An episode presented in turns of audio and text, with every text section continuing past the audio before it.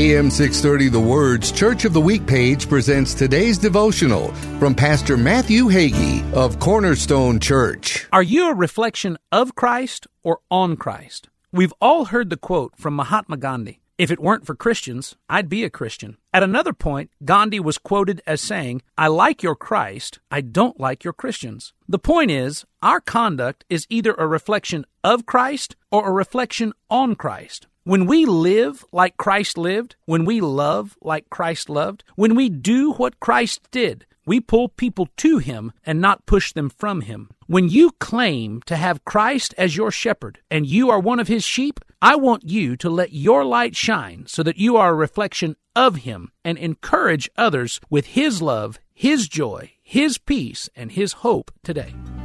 Join us for our Church of the Week program this Sunday afternoon at 1 on AM 630. The Word.